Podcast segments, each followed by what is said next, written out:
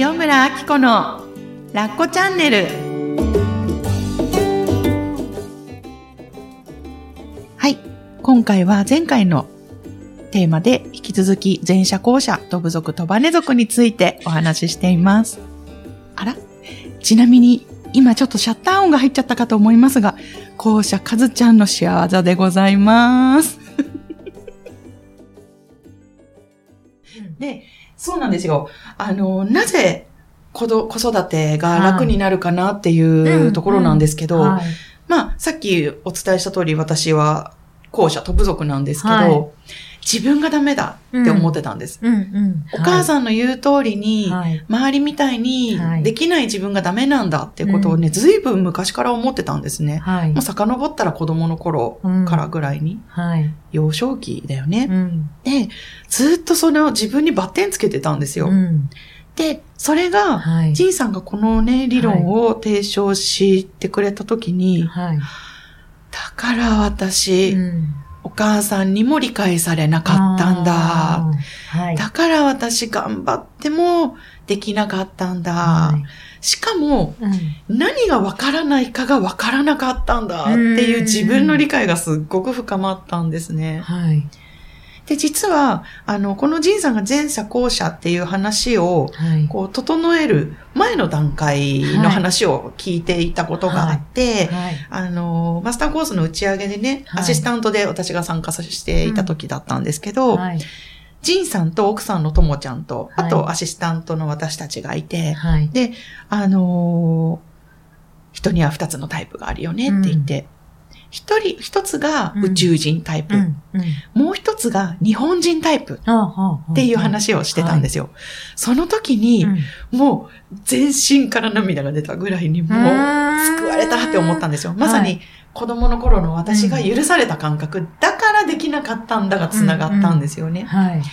で、宇宙人と日本人、はい。どういうことかっていうと、あの、宇宙人と地球人っていう対比じゃないんですよ、またこれが。うんうんうん宇宙人と日本人なんですね。と日本人、うん。うんちゃんとしようとして、うんルール、秩序の中でうん。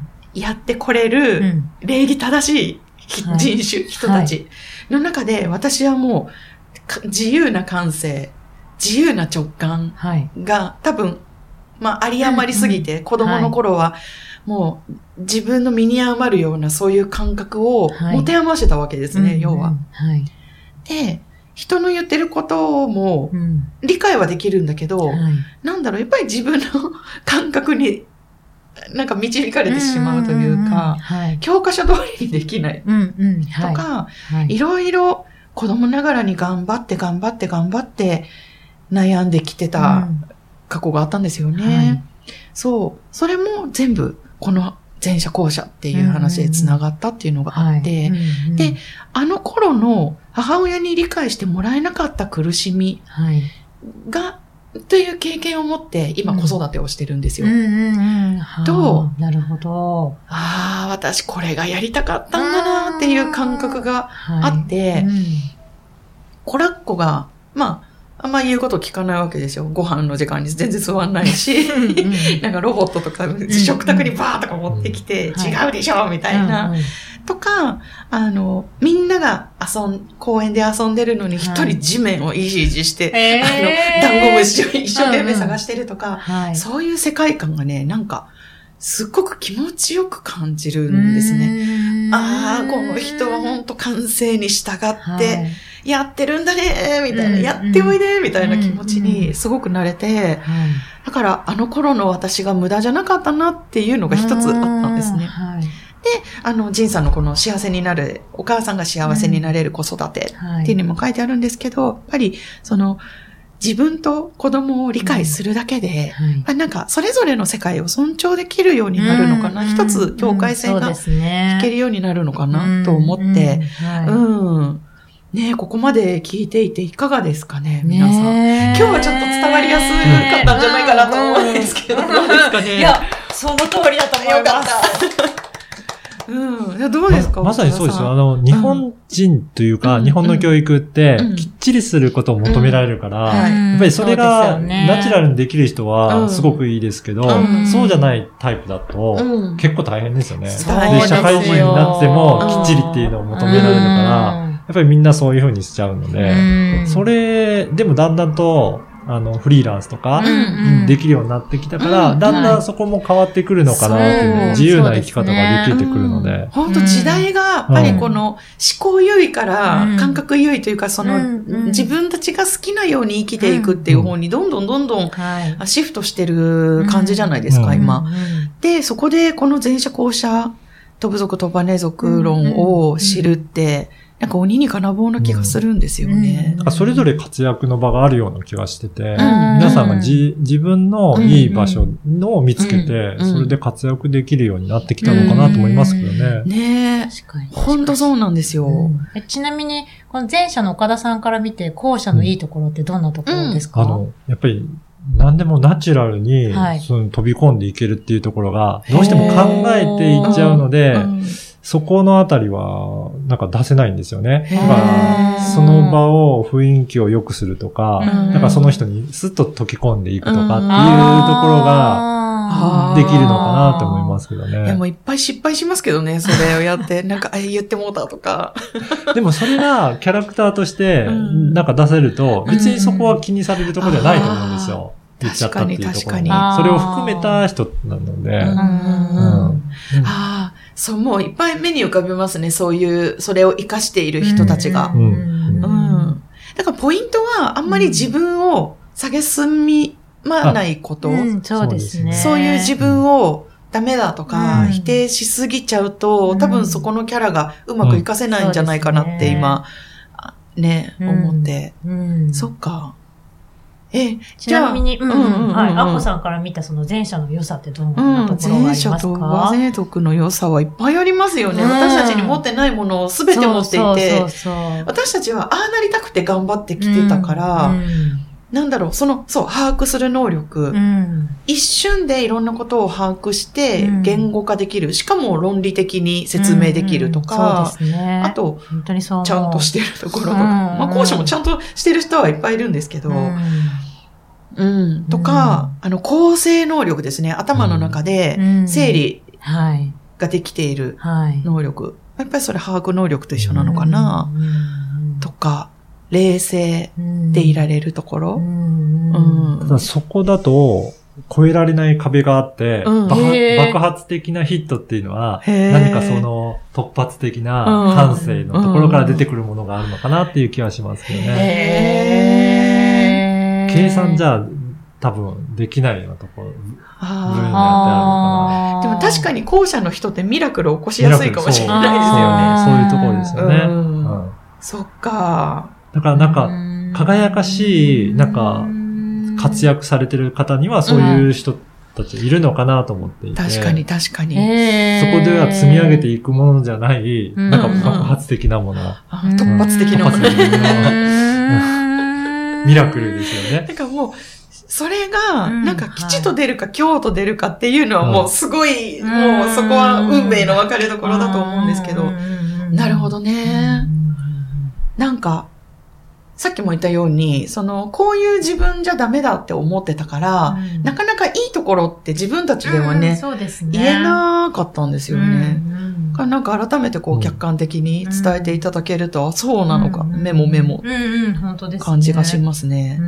うんうん。聞いてくださってる皆さんは、うんここまでね、どのくらい、あーって思っていただけたか、ね、よかったらまた感想を教えていただきたいんですけど、うん、本当に。ねね。さっきのね、チェックリストのところとかもね、うん。参考にしてもどうって思うかもしれないですしね。えっと、前者後者、飛ぶ族、うん飛ばね族っていうのは、うんうん。えっと、二つ、二冊の本がありまして、うん。心谷仁之助さんの本なんですけれども、はい。一つが先ほどご紹介した、はい。心谷先生のお母さんが幸せになる子育て、はい。子育ての呪いが解ける魔法の本はい。っていう本です。はい。そしてもう一つ、夫婦の葛藤が楽になる前者後者の本がありまして、これ前回もお伝えした、うんうん夫婦神話を捨てたら幸せになっちゃいました。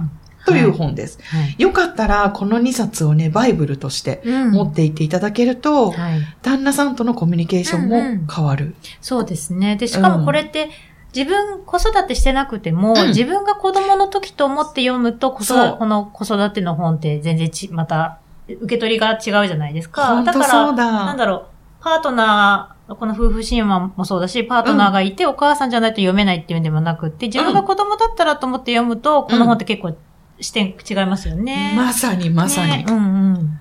特にお、あのー子育ての方の本は、いうんこう言って欲しかったなとか、うんうんそうですねこうして欲しかったなっていうのがうん改めてわかるから、ちょっと癒されるところもあるかもしれないそうね。そうそうそう。そういう視点で見てもいいかなと思ったりは、そうだね。ね、してますよね。うん、ぜひぜひぜひぜひうん、参考にしてみてください。はい、本当に。ね。うん、で、えっと、ちょっとね、もう一つお伝えしたいことはいはいがあって、はい。えっと、前者後者飛ぶ族飛ばね族もうんあるんですけれど、はいそれを知った上で、はい。めっちゃ族、風俗の話をちょっとしたいなと思うんですけれども、お願いいいですか？これは、えっ、と、めっちゃ族、風族はい。っていうまた二つのタイプがあるんですけれども、これ、皆さんも聞いてうんわかるかな、うん、うん。人には二人、ね、二つのタイプがあって、はい。めっちゃうん、な人と、うん、ふーうんん。な人がいる。はい。ちなみに、かずちゃんはどちらですか？めっちゃですね。そうですね、はいめっちゃ族ですね。岡田さんは？ふーんですね。かわいい。うん、うん。そうなんです。はい。これ何かっていうと、はい風俗っていうのは、はい。自分の中で、まあ、感情とか気づきとか、考えとかをはい。自分の中で咀嚼して味わって完結する人。はい。めっちゃ族はシェアしたがり。うん、うん。簡単に言えば。はい。で、私もめっちゃ族なんです。はい。なので、このラッコチャンネルのパーソナリティ、なんと、うんうん。後者飛ぶ族のめっちゃ族が二人集まってしまっても元も子もない、本当ですね。広がりのない本当に本当に。ツでやらせていただいてるので、本当にね、あの、前者、トバネ族の、フ族の岡田さんにいていただけることは、ね、なんかそのことによってこの番組は深みが出てるんじゃないかなとはい。思ってるんです。けれども、はい。ね、本当めっちゃ族の人ははい。言いたい。うんうん。聞いて聞いて。うんうん。だからその気持ちがあるからこうやって発信することができてそうでるんです。すね。うん。ブログを書いたりとか、うん SNS とか、はい。あのー聞いて聞いて、うんうんこれ知るといいよっていう気持ちに溢れてるから、うんうんフォロワーもつきやすいし、こう、何？見てもらいやすい。まあ、風俗の人もそうだと思うんですけど、はい風俗の方は割とテクニカルに考えて発信していることが多いんじゃないかなと思うんですけど、うんいかがですかね、その辺。そうですね。は情報発信で言うとそうかもしれないですね。あと、は、あの、コンサートとか、うん。静かに聞きたい感じと、多分盛り上がっていきたいので。私は立ちたい人ですそだから苦手なんですよ、結構。コンサートとかか。ライブとか行くのって。そうなんあー落ち着いて、だから家でうん。じっくり鑑賞する方が好きですね。おー。で特にいろんなのものが空間把握してうんうん。見えちゃうから、ああこの人はこうした、こっちこうしたって 全部気になって、うんうんうん。なかなか集中できないっていうのもあーなるほどあそこで携帯になっちゃっでたとかね。そうすると大丈夫かなとかって全部ねね気になって。ここでこのメンバー出てくるんだあとかとか。ね。なるほど。ああ、でも、ちょっとそれわかります。私、後者だけど、はい。映画を見たりとか、うんステージっていうのは結構いろいろ観察しちゃいます。うんあ、ライト今回こんな感じなんだとあか、ーバンドメンバーのちょっとした動きとか、うんうんどんちょうが降りる時のなんか、こうこういう感じとか。うんうんそっか。いや、あのーこれも知っておくとすっごく楽で、本当にそう思います。うちの夫婦の話をしてもいいですか、はい、はい、どうぞ。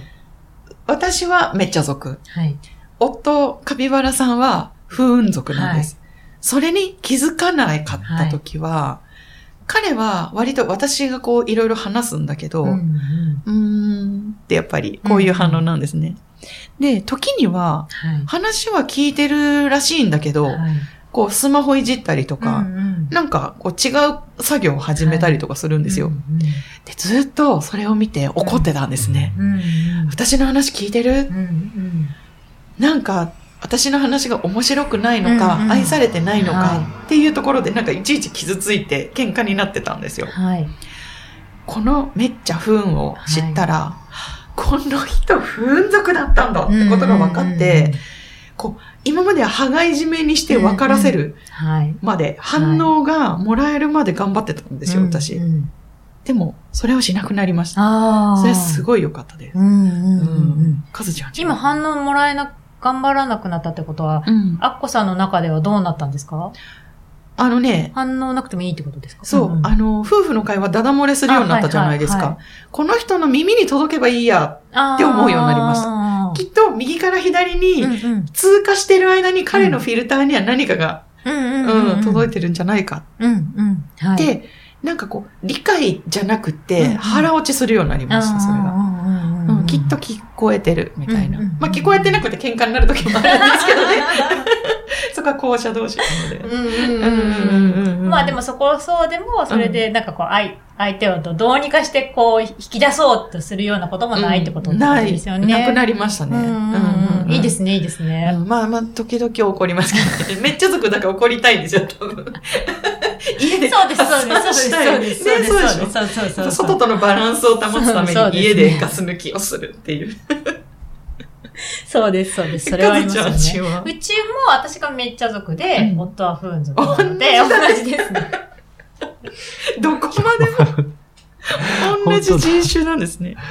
そうそう、じ。同じ感じですようね。んうんうん、だから、あの、私があーっと喋ってても、うん。みたいな。ことはよくありますね。聞いてる？っていう感じ。うんうんうんうん聞いてるよって言って。で、またムカつくことに聞いてるよって言って、私が言ったことを一語一個同じように言うからまた腹が立つわけですよ。そう、聞いてるってそういうことじゃないんだよ、みたいな。わかります？今日ね、ゴミ捨ててねって言ったら、うん、聞いてるって言ったら、うん、今日ね、ゴミ捨ててねでしょ、みたいな。そういうことではない、みたいな。え、でも私その反応があるのめっちゃ嬉しいかもしれない。あ、そうなんですか。うん、うん。ちょっとイラッとしますけどねあ、。そっかそっか。じゃあ続くとそうなのかもしれないね。え まあそんな感じで、だからもぐもぐもぐもぐもぐもぐ私が聞いまあ、もぐもぐしてるかどうかわかんないですけど、うんなんか聞いて、もぐもぐもぐもぐもぐして、ポロッと出たり、うん出なかったりっていう感じなのかなと思ってますねで、出た一言が、またなんか私にカチンってくるから 出せないみたいな。それは前者のね、賢いところかもしれないですよね。そうそう。なところがあるみたいですけどちなみに、うん岡田さんちは？岡田さんいかがですか？おそらく、えええー、後者、飛ぶ族の、うん。おか奥めさんがね。っちゃ、めっちゃ族かな。あ、こっち側ですか？そっち側ですねおーあそう。あ。なので、うんうん会話としてはだからずっと喋ってるのを聞く感じですかあね。うんそれは、ストレスにはならないんですか？ずっと喋ってるのを聞くっていうのはあ、。全然ストレスにはならないですね。あで、聞きながら、うん何を思ってるんですか？なんかこう、こ、ここでこういうこと言おうかなとか、こんな風なのかなとか。昔は、うんだからアドバイスしちゃってたんですよ。あそうすると良くないなっていうのは学習してお、おー、ーすごい。うんうん。アドバイスはしない。うん。聞聞いてるのがもへーあアドバイスすしちゃってよくなかったのはどう、よアドバイう。スしちゃってどう結局は、あの、喋りたいというか、そうそうそう。そこなんだなって、別そうにそう解決したいわけじゃない。したいわけじゃない。うんうんこっちは解決しようと頑張るけど、うんそうじゃなかったんだっていうので。その話を聞くようにっていうことですね。あちょっとカッパラさん 留学させ、合宿させて、すごい上から。でも、カズちゃんの旦那さんの言いたいことはすごいよ。そうなんだ。地雷を踏むようなことを言うんです。でやっぱ今度は男だらけのラッコチャンネルをしないといけないですよね。でもあの、今岡田さんが言ったように、うんあの、岡田さんがちょろっとさっき、あの、あの、解決したいわけじゃないんだなって、聞きたいだけ、うん聞いてほしいだけなんだなっていうことも何度も言われたことがあって、そう、もう、あその通りです、みたいな。すそう。ねだから、ある意味そういう意味でも、お互いを知ってると、無駄な圧力がないっていうことですよね。本当そう。ね本当にね。ねえ前者後者だけでも、すごく理解できるし、うんめっちゃ不運だけでも、うんすごい理解できる。そうですうんね。自分の親との関係も、うんうん例えば、あの、自分がめっちゃで、はい。お父さんお母さんが不運族だったってええこともあるじゃないですか。はい、そうですね。例えば子供の頃、うんうんお母さん見てみてとか、うんうん今日学校でこうだったとかって、うんうんいろんな話をするのに、うんお母さんの反応が薄いとかね、はい。あの、なんかテストで100点取っても褒めてくれないとかうんあると思うんですよ。はい。でも実はお母さんは不運族なだけだった。うん心の中では、はい。あすごいなってはい。思って、はい。うちの子できる、なんか頑張ったなって思ってたとしても、はい。表現としてなかなか出ない人ってやっぱいるんですよ。うんうん頑張ってもできないっていう人もいると思うんですよね。。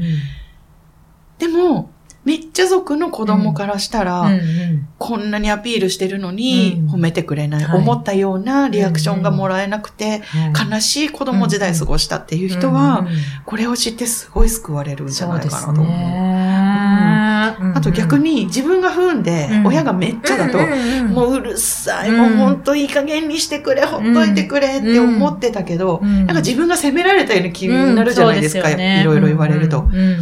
めっちゃだっただけなんだみうんたいな。と、あ、別に自分が責められてたり、はい。悪いことがあったわけじゃないんだとかね、うん。気づくだけで、なんか肩の荷がふわってうん。落ちると思うんですよね。はい、今それ聞いて一つ思い出したんですけど、うん。子供ってなんか前日、まあうちは、うちの娘は、うん。校舎、飛ぶ族、うん。めっちゃなんですけど、うん。こうなんかね、前日の夜9時くらいに、お店も閉じ、とちょうど閉じたぐらいに、B4、え、A、B4? なんていうの、うん。あの、あの、鉛筆が欲しかったとか、赤ペン欲しかったとか、いきなり言い出したわけですよ。それでね、あた、なんか、あの、ね、ありますよね。あの、クレヨン欲しかったとか、怖い怖い。もうあと2時間早く行ってくれたら、もう買いに行けたのにっていう時に、明日もいね、10時とかじゃないですか、お店開くの。うん。で、そういう時に、やっぱめっちゃ族の私とかは、うん。大丈夫なの？とか言って、うん。え、明日何次元、何元、なんか、なん、なん、三、だから三、三次元目とかだと、三元目とかだと、買って届けてあげられるけど、え、一時元、一時元、ダメなの？みたいな。うん。そうなると子供がだんだん慣れてきて、うん。ママ大丈夫、心配しなくていいからねとか言ってくれるようになって、でも今、なあこさんの話聞くと、私やっぱめっちゃ族だから、うん。すごい心配になっちゃって、わーっとなるけど、お祭り騒ぎそうそう、お祭り騒ぎになっちゃう。ただないっていうだけだったけど、でも子供にとっては、うん。きっとだからそれが心配になって、ああ、私ダメって思ってることもあるんだろうななと思ってるほど。子供がそのめっちゃ受け取りすぎちゃって私ってなんてお母さんを困らせちゃう。うん、人とかうん、うんになるんだろうなと思ってて。うん確かに確かに。うん。うん確かに確かってに。思って、だからやっぱりなんかどっちかを知るって大事だなって。大事大事思いましたうん、はいそうよね。私の母もずっと前者だと思ってて、しっかりして何でもできる人って思ってたんだけど、はい。やっぱり大人になると、実はこの人後者で、あはい自分のはいコンプレックスを私に見てて、すっごい厳しかったんだなっていうのが今わかるんですよ。本当はこの人、リラックスした方がめっちゃ発揮できるのに頑張ってきたんだなと思うと、なんか、ちょっと今までとはね、別の視点で見れるようになったり、しんどかったけどね、子供の頃は。そうですすよね。うんその視点の転換って大きいです大ね。きい大きい。うんうん。母親の前者アプええリ。ええ。そう、しかも前回も言ったんだけど、うん。お母さんっていう立場になる人は、はい。前者アプリを起動させやすい。そうですねやっぱり子供の管理、家の管理、うん。把握しないといけないから、うん。なんかお母さんの大変さってそこにあるんですよね。から、なるべく、あ、私後者だったのかもしれない、はい。頑張れないところをうん。アプリで、いろいろこなそうとしてたのかもしれないって気づくだけで、うん。すごい体も心も楽になると思うのでね、うん。ぜひはい参考にしてほしいと。本当です。いや、はい。ちょっと今回は挽回したんじゃないですか、かずちゃん。私もそう思います。私も生き生きできました、今回は。前回はタジタジしてましたけれども。本当前回ね、ええこの話題をね、扱いましょうって言った時に、かずちゃん、あの、ちびまる子ちゃんの顔の線、さーって青ざめる線が入って、えフリーズしてましたから、えそうです。しかも今日も2回目と思ってそうそうそう、さっきもフリーズしてましたけど。思いましたけど、うんはい。よろしかったと思いますね。ね本当、はい。自画自賛です。はい、いいと思います。自分がね、楽しいのが一番なので。はい。うん。そして岡田パパありがとうございました。ありがとうございましたこの存在でこの番組の会が成り立ちました。はい、本当ですね際立ちましたよね。ねははいい。ありがとうございます。なのでね、よかったら聞いてくださった皆さんも、ぜはいひ、あの、自分とうん家族についての発見をね、はい教えていただけたら、みんなの参考にもなるかなとそうですね思うので、教えていただけたら嬉しいです。はということで、今日もありがとうございまし。がとうございましたた。